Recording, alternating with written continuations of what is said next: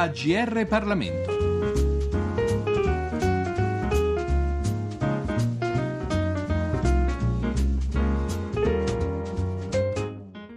Un eh, saluto, un cordiale saluto a tutti gli ascoltatori da Giorgio Cirillo. È l'Italia di oggi, cronaca e storia di un ventennio 1992-2012, il libro che presentiamo oggi pubblicato da Il Mulino e scritto da Giuseppe Mammarella, già docente di storia contemporanea e relazioni internazionali all'Università di Firenze e alla Stanford University di California. Chiediamo dunque all'autore che cosa ci dice il suo saggio. Ma, eh, cerco di raccontare eh, la, le vicende, la cronaca di un ventennio di vita politica italiana, quella che va praticamente dal 92, anno della crisi, della crisi della Prima Repubblica, eh, praticamente fino ad oggi. Eh, quindi è un ventennio, un ventennio che purtroppo segna un fallimento, segna il fallimento dei due progetti politici che nascono dalle ceneri della Prima Repubblica e che nell'ultimo ventennio si sono alternati a orientare la politica italiana, avvicinandosi in alcuni momenti, ma eh, poi rimanendo sostanzialmente lontani e reciprocamente ostili per la maggior parte del percorso. Beh, il primo dei due progetti è quello del centro-sinistra, cioè il ritorno alla normalità. Eh, uso una frase abbastanza eh, diffusa all'inizio del, del percorso, cioè nel, negli anni 92-96. Eh, l'altro progetto era quello di Berlusconi, cioè quello di una rivoluzione liberale. Eh, direi per tutta una serie di ragioni che adesso è difficile magari si possono riassumere naturalmente, ambedue i progetti sono falliti. Penso che eh, uno dei motivi di questo fallimento è stato anche il fallimento di quel tentativo di riforma costituzionale eh, collegato con eh, la bicamerale, la creazione della bicamerale, cioè una bicamerale, da notare che non era la prima volta nella nostra storia politica istituzionale che una bicamerale veniva creata, eh, ce ne sono almeno altri due prima di questa, per cercare di arrivare a una riforma eh, costituzionale eh, sostenuta e comunque accettata da, da, tutte le forze, da tutte le maggiori forze politiche italiane. Ecco, eh, direi che il fallimento della bicamerale ha segnato un po' il fallimento del ventennio. Il successo della bicamerale ci avrebbe permesso non solo la riforma della Costituzione e attraverso di, eh, attraverso di esso il cambiamento del sistema politico, perché in fondo il sistema politico nasce dalla Costituzione, no? la Costituzione al, al, alla base del sistema politico italiano ci sono cioè, gli articoli della Costituzione. Quindi avrebbe permesso il successo della bicamerale di la riforma della Costituzione, ma avrebbe anche segnato l'inizio di un dialogo tra, maggiori, tra le due maggiori forze politiche. Infatti all'interno della bicamerale eh, c'erano tutti quanti personaggi diciamo così, più significativi della nostra vita politica, D'Alema che ne era il presidente, Berlusconi, eccetera. Ecco, direi che il successo avrebbe permesso avrebbe segnato l'inizio di un dialogo tra le due maggiori forze politiche e non invece la contrapposizione che ha, praticamente ha paralizzato ogni tentativo di cambiamento. Ecco, è, direi che la storia di questi vent'anni è la storia di una paralisi fra due grandi forze politiche che non si intendevano, che hanno tentato di dialogare senza riuscirci e questo naturalmente ha comportato una radicalizzazione della nostra vita politica con l'incapacità di operare quelle riforme necessarie che oggi rimangono ancora oggi sul tappeto.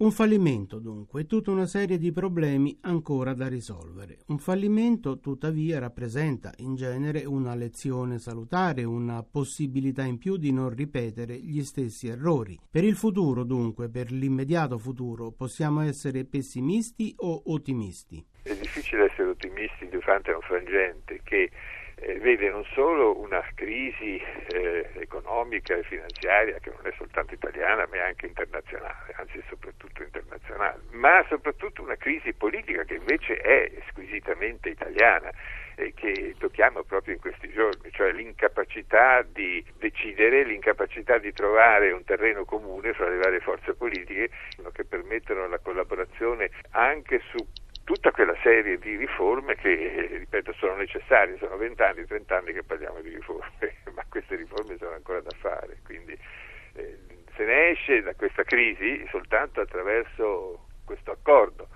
È un accordo però che deve trovare le sue radici in un modo diverso di far politica, perché anche questo è fondamentale. Qui prevalgono ancora pregiudizi, ideologismi, eccetera, che appartengono al passato quindi la necessità di superare tutto questo.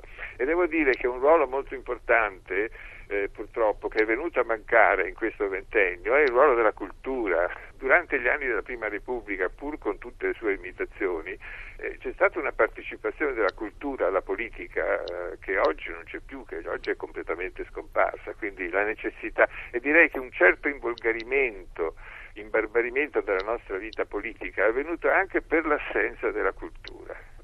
Direi che quando parlo di cultura parlo soprattutto di quelli che sono i rappresentanti della cultura, cioè i cosiddetti intellettuali, tanto per intenderci, che praticamente sono stati spazzati via dai media, eh, non esistono più, mentre il ruolo dell'intellettuale, soprattutto negli anni immediatamente successivi alla seconda guerra mondiale, negli anni della ripresa, del recupero, è stato fondamentale anche per un processo educativo che, che oggi va ripreso. Eh intendiamoci, perché le nuove generazioni purtroppo sono rimaste escluse da questo. Ma proprio a proposito di nuove generazioni, il prossimo ventennio non potrebbe essere costruito grazie a loro in maniera più concreta e funzionale del precedente? Intanto non credo che avremo tutto questo tempo a disposizione, un ventennio è troppo lungo adesso tutte le cose si sviluppano con una rapidità molto maggiore che non durante il ventennio precedente, quindi eh, dico, siamo sottoposti a delle urgenze che, eh, a cui dobbiamo dare risposta. Ecco, quindi,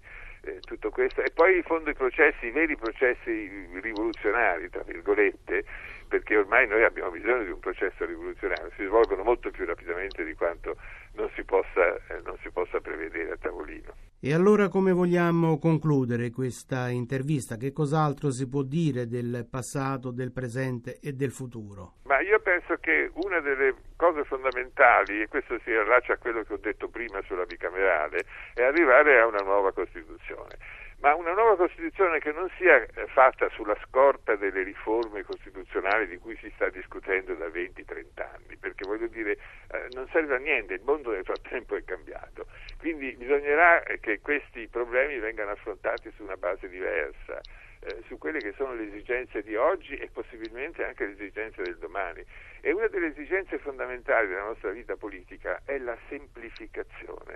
E con questo, semplificazione mi riferisco non solo al nostro sistema costituzionale che è estremamente complesso, ma anche all'amministrazione, anche alla vita politica, anche alla vita dei partiti, partiti che ormai non esistono più come tali, almeno nella loro funzione storica e tradizionale. Quindi la necessità di semplificare questa, eh, il funzionamento della nostra società sul versante politico. Credo che si possano fare due cose, si può fare le riforme tradizionali e questo ci potrebbe consentire, se si arriva a farle, eh, e non solo a prometterle, di galleggiare nel, nel, mondo del futuro.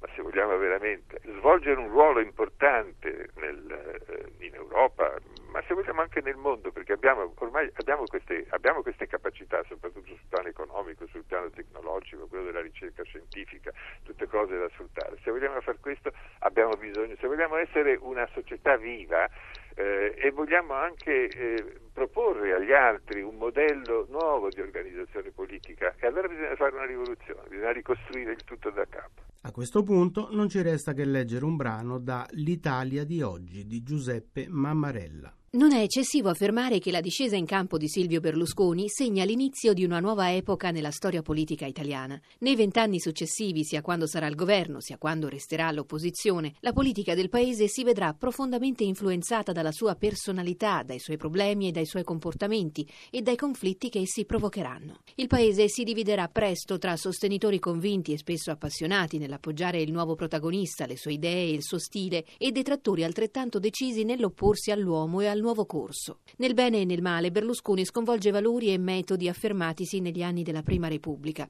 Si presenta al Paese come l'uomo che ne rinnoverà profondamente la politica. E sebbene gran parte delle riforme promesse, specie quelle relative al piano istituzionale, sarà destinata a restare inattuata o realizzata solo parzialmente, tuttavia nel ventennio berlusconiano il modo di fare politica cambia in modo significativo. Un sistema politico da sempre multipolare si trasforma in un bipolarismo che pur incerto e chiuso al dialogo tra maggioranza e opposizione Costituzione assicura una stabilità maggiore rispetto al passato, nonché risultati elettorali più netti e più facilmente interpretabili, governi più duraturi e presidenti del Consiglio scelti dall'elettorato, un numero di partiti rappresentati in Parlamento considerevolmente ridotto, una diversa organizzazione dei partiti e della loro vita interna e soprattutto una classe politica diversa per origine e cultura rispetto a quella della Prima Repubblica, anche se non migliore di quella. In mancanza di una profonda riforma della Costituzione, spesso annunciata, talvolta tentata ma sempre rinviata, l'obiettivo della semplificazione del sistema viene raggiunto attraverso l'aggregazione delle forze politiche dei due schieramenti e una nuova legge elettorale, il cosiddetto Porcellum, che insieme a quella approvata nell'estate del 93, il cosiddetto Mattarellum,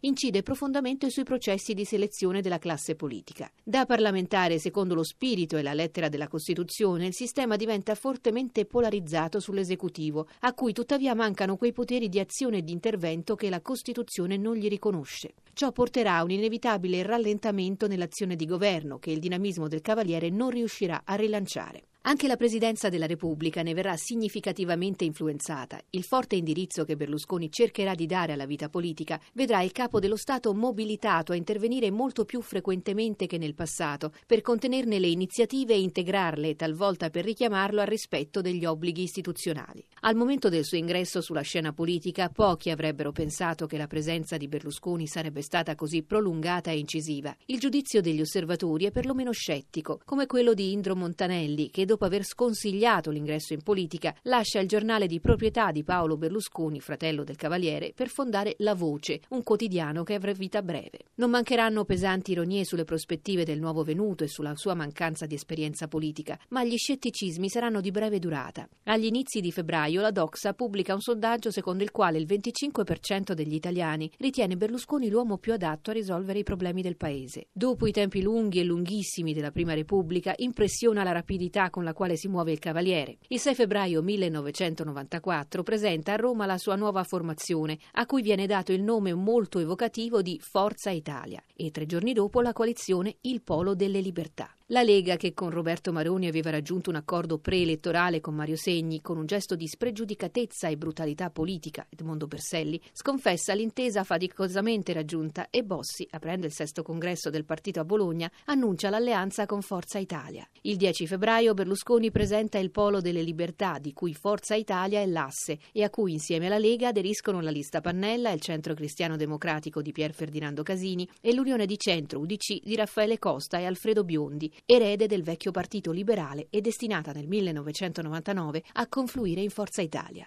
Contemporaneamente nasce il Polo del Buon Governo, con Forza Italia, Alleanza Nazionale, la formazione creata da Gianfranco Fini qualche giorno prima, con l'adesione dell'MSI, DN e di alcuni esponenti della vecchia DC, come Publio Fiori e Gustavo Selva, il CCD e l'Unione di Centro. Con la formazione dei due poli, resa necessaria dal rifiuto della Lega di presentarsi assieme ad Alleanza Nazionale, la Lega dichiarerà Bossi al congresso di Bologna non si alleerà mai con i fascisti e con i nipoti dei fascisti, allusione ad Alessandra Mussolini, esponente di AN. Berlusconi Copre tutto il territorio nazionale, il nord grazie alla Lega, radicata soprattutto in provincia, il sud con AN e CCD. È una strategia che punta a ottenere il massimo risultato grazie alle alleanze più opportune, anche se non sempre le più congeniali a quel nucleo di intellettuali. Antonio Martino, Giuliano Urbani, Marcello Pera, raccolti si attorno al Cavaliere come consiglieri, cercando di creare un partito liberale di massa. Il proverbiale pragmatismo di Berlusconi, la cosiddetta politica del fare, lo porta dunque fin dall'inizio a creare le combinazioni più utili per il raggiungimento del successo elettorale, ma inadatte e impreparate a compiere quella rivoluzione liberale tanto annunciata e sempre rinviata. Abbiamo parlato dell'Italia di oggi, cronaca e storia di un ventennio 1992-2012 di Giuseppe Mamarella, edito da Il Mulino. Da Giorgio Cirillo, grazie per l'ascolto e a risentirci al nostro prossimo appuntamento. Libri AGR Parlamento. Per segnalare saggi di storia, politica, sociologia e diritto, scrivere a grplibri.it.